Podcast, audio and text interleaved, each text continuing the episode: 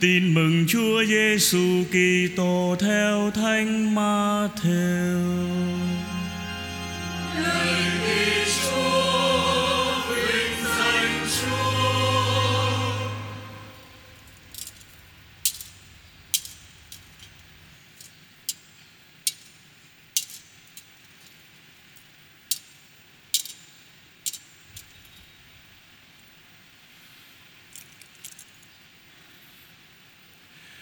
Khi ấy, Chúa Giêsu phán cùng các môn đệ rằng: Các con hãy cẩn thận, đừng phô trương công đức trước mặt người ta để thiên hạ trông thấy. Bằng không, các con sẽ mất công phúc nơi cha các con là đấng ở trên trời. Vậy khi các con bố thí thì đừng thổi loa báo trước như bọn giả hình làm ở nơi hội đường và phố xá để cho người ta ca tụng họ. Quả thật, ta bảo các con họ đã được thưởng công rồi. Còn con có bố thí thì làm sao đừng để tay trái biết việc tay phải làm để việc con bố thí được giữ kín và cha con đấng thấu suốt mọi bí ẩn sẽ trả công cho con rồi khi các con cầu nguyện thì cũng chớ làm như những kẻ giả hình. Họ ưa đứng cầu nguyện giữa hội đường và các ngả đàng để thiên hạ trông thấy. Quả thật, ta bảo các con rằng họ đã được thưởng công rồi. Còn con khi cầu nguyện thì hãy vào phòng, đóng cửa lại mà cầu xin với cha con đấng ngự nơi bí ẩn và cha con đấng thấu suốt mọi bí ẩn sẽ trả công cho con. Khi các con ăn chay, thì đừng làm như bọn giả hình thiểu não. Họ làm cho mặt mũi ủ dột để có vẻ ăn chay trước mặt người ta. Quả thật, ta bảo các con, họ đã được thưởng công rồi.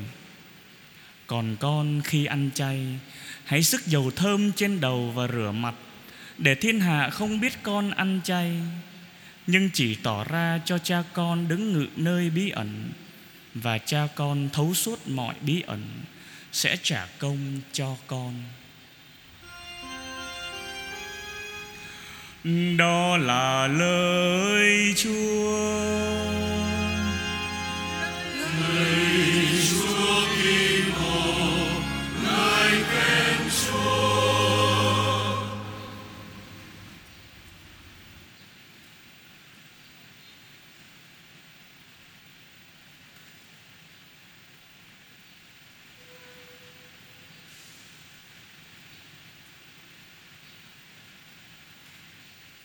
Hãy ăn năn sám hối và tin vào tin mừng.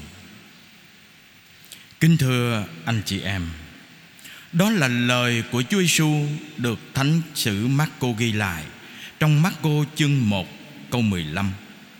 Và đó cũng là nội dung tin mừng mà Chúa Giêsu rao giảng và cũng là nội dung mà giáo hội vẫn rao giảng cho đến tận thế. Đồng thời đến lát nữa khi chúng ta nhận chút tro trên đầu, chúng ta cũng nghe lời nói ấy. Hãy ăn năn sám hối và tin vào tin mừng. Hôm nay, bước vào mùa chay thánh, chúng ta mượn câu nói ấy để suy niệm hai yếu tố quan trọng trong hành trình đức tin. Đó là ăn năn sám hối và tin vào tin mừng. Điều thứ nhất ăn năn sám hối. Thưa anh chị em, Với chút cho được nhắc trên đầu, Vừa nhắc chúng ta đến cuộc đời mong manh mau qua, Sớm nở tối tàn, Vừa nhắc chúng ta đến quê hương đích thực của chúng ta Ở trên trời. Nhắc chúng ta đến cuộc đời mong manh mau qua, Trước thánh lễ Vào khoảng 3 giờ, Hơn 3 giờ, Tôi đi sức dầu Cho một người chị ở trên bệnh viện. Mới nói chuyện với chị vào ngày mùng 2 Tết. Bây giờ chị nằm đó hôn mê. Giữa dây rợ, Tất cả mong manh Giữa cái sống và cái chết. Và đồng thời ở trên bệnh viện tôi cũng có gặp một người khác nói xin sức giàu cho người nhà của con nằm cái phòng sát bên. Thế là tôi cũng qua sức giàu cũng nằm hôn mê giống như thế. Thưa anh chị em cuộc đời của chúng ta mong manh mau qua như thế. Khi chúng ta nhận chút cho trên đầu, nhắc chúng ta đến cuộc đời mong manh. Nhưng đồng thời cũng nói với chúng ta, ngay trong mùa chay thánh, hay là ngay cả khi chúng ta đối diện với đau khổ và cái chết đi nữa, chúng ta không mất niềm hy vọng và không ảm đạm u buồn, ảm đạm u buồn, mà chúng ta vẫn hy vọng và tràn trề niềm tin tưởng vào lòng Chúa thương xót. Bởi vì chúng ta biết quê hương chúng ta ở trên trời. Chúng ta ở trong cuộc đời trần thế này vắng vỏi rồi chúng ta sẽ trở về với Chúa. Nghi lễ làm phép và sức cho còn nhắc chúng ta đến thân phận yếu hèn của con người. Lời Chúa mà chúng ta vừa nghe trong bài đọc 1, đáp ca và bài đọc 2 nói với chúng ta những điều ấy, những lời không cần phải giải thích gì thêm. Tôi trích một vài đoạn để chúng ta nghe. Trong bài đọc 1, tiên tri Joel nói: "Đừng xé áo, nhưng hãy xé lòng. Hãy trở về cùng Thiên Chúa của anh em, bởi vì người từ bi và nhân hậu, chậm giận và giàu tình thương." Những lời dễ hiểu.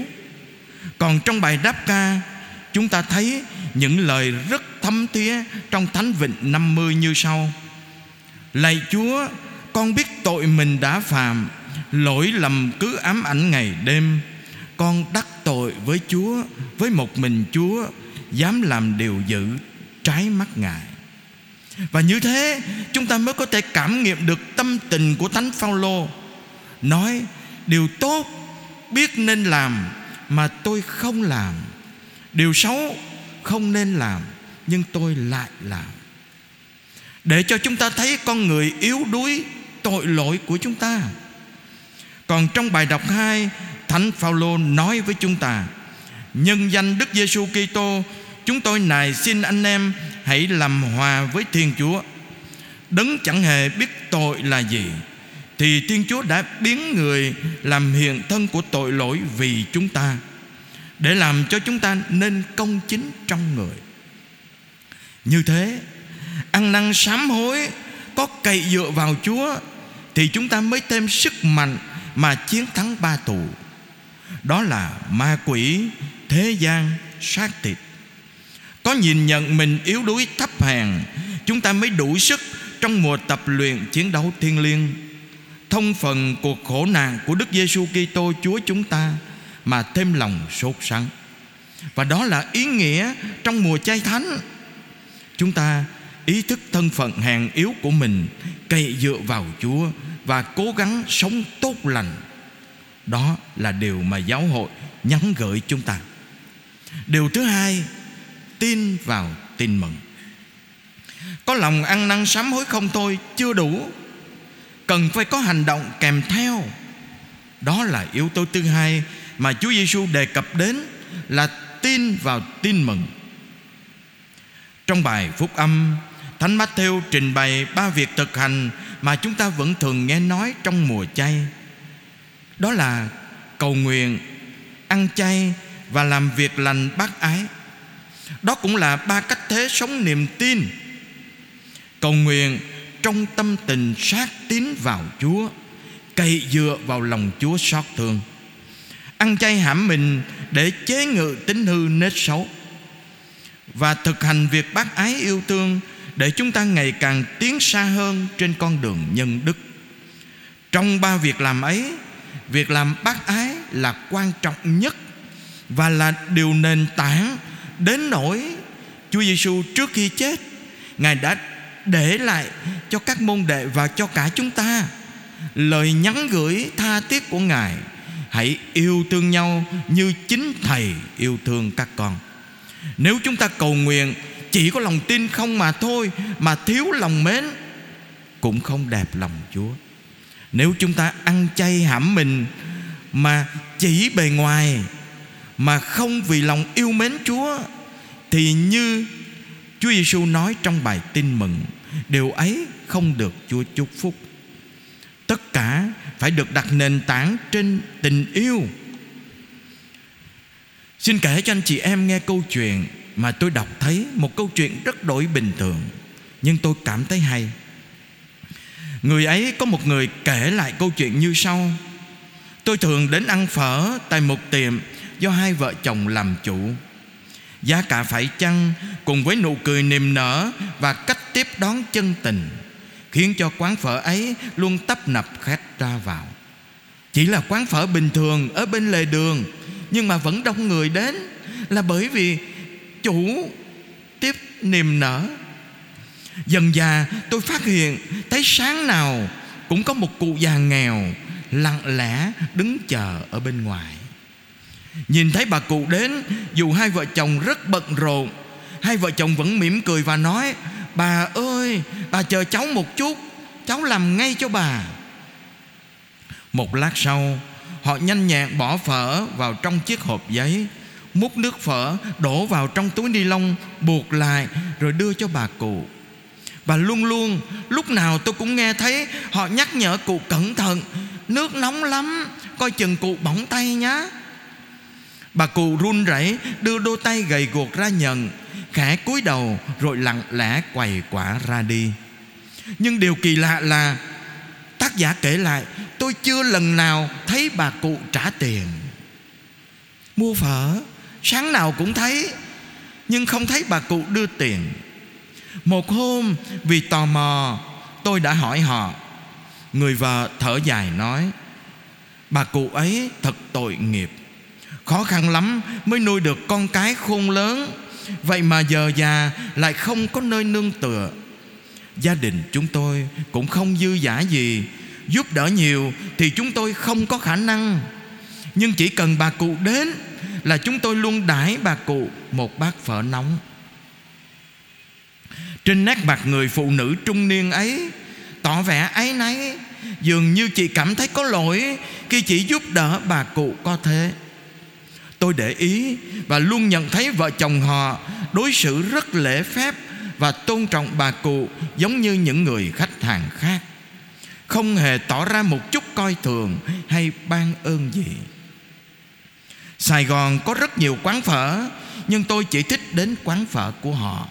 Một quán phở lề đường, tôi thích ngồi trên chiếc ghế cũ kỹ trong âm thanh náo nhiệt của đường phố lặng lẽ nhìn hai vợ chồng chủ quán, chìa đôi bàn tay thô ráp, tặng cho một bà cụ còn nghèo túng hơn mình, cả tấm lòng yêu thương và nhân ái. Thưa anh chị em, tôi đọc thấy câu chuyện rất đổi bình thường, nhưng tôi cảm nhận được lòng nhân ái và yêu thương của người chủ quán. Không biết họ theo đạo nào không biết, nhưng tự khắc khi có tình yêu, khi đối xử với nhau tốt lành, tự khắc sẽ lay động trái tim của người khác và tôi hy vọng rằng câu chuyện này cũng giúp cho chúng ta hiểu sứ điệp lời Chúa và lay động trái tim của chúng ta. Thưa anh chị em, câu chuyện chúng ta vừa nghe giúp cho chúng ta hiểu sứ điệp lời Chúa đầu mùa chay thánh muốn gửi đến cho chúng ta là ăn năn sám hối để cậy dựa vào Chúa để sống niềm tin bằng những việc làm cụ thể, nhất là sống bác ái yêu thương. Bởi vì nếu chúng ta tin Chúa mà trong gia đình hụt hạt tối ngày, trong gia đình vợ chồng, con cái không yêu thương nhau, trong cộng đoàn dòng tu cũng vậy, hay chúng ta đối xử với người khác không bằng tấm lòng, thì chúng ta chỉ mang danh Kitô hữu không ích gì. Đó là sứ điệp mà Chúa mời gọi chúng ta. Trong thư một vụ mùa chay và mùa phục sinh, Đức Tổng Du Sa Nguyễn Năng cũng nhắc nhở chúng ta những điều như sau. Các việc bác ái trong mùa chay phát xuất từ trái tim động lòng trắc ẩn tại môi trường thành phố lớn chúng ta mặt nổi là cuộc sống nhộn nhịp và tiêu thụ Mặt chìm, còn có biết bao anh chị em đang kêu than Vì nỗi thống khổ. Chúng ta đừng để lòng mình vô cảm thờ ơ. Đừng an phần tự mãn Và đóng kín trong cuộc sống của mình. Nhưng người Samaritano nhân hậu, Chúng ta hãy dừng lại Và chăm sóc các anh chị em Đang mang những thương tích của cuộc đời. Những lời thấm thía Giúp cho chúng ta hiểu được sứ điệp mùa chay thánh. Chúng ta có thể làm được Khi chúng ta mở lòng ra, Hiệp thông tình yêu Đối với anh chị em mình Trong gia đình, Nhất là trong những ngày còn xuân Xin cho chúng ta bước vào mùa chay thánh Với trái tim mở ra với Chúa Và mở ra với anh chị em mình. Và có như thế, Chúng ta mới có thể hiểu được lời Chúa Giêsu nói ngày xưa.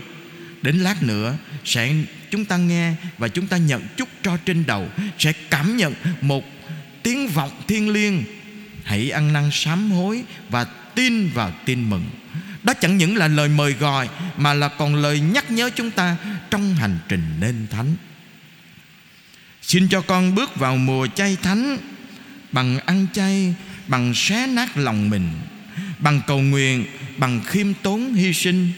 Bằng hết lòng sống yêu thương nhân chứng Xin cho con mỗi ngày thêm cố gắng Mà nhận ra lòng Chúa vẫn xót thương Chúa cùng con trần thế vẹn nẻo đường để mai ngày hưởng niềm vui vĩnh cửu. Xin Chúa chúc lành cho anh chị em và xin anh chị em cũng thương cầu nguyện cho chúng tôi. Amen.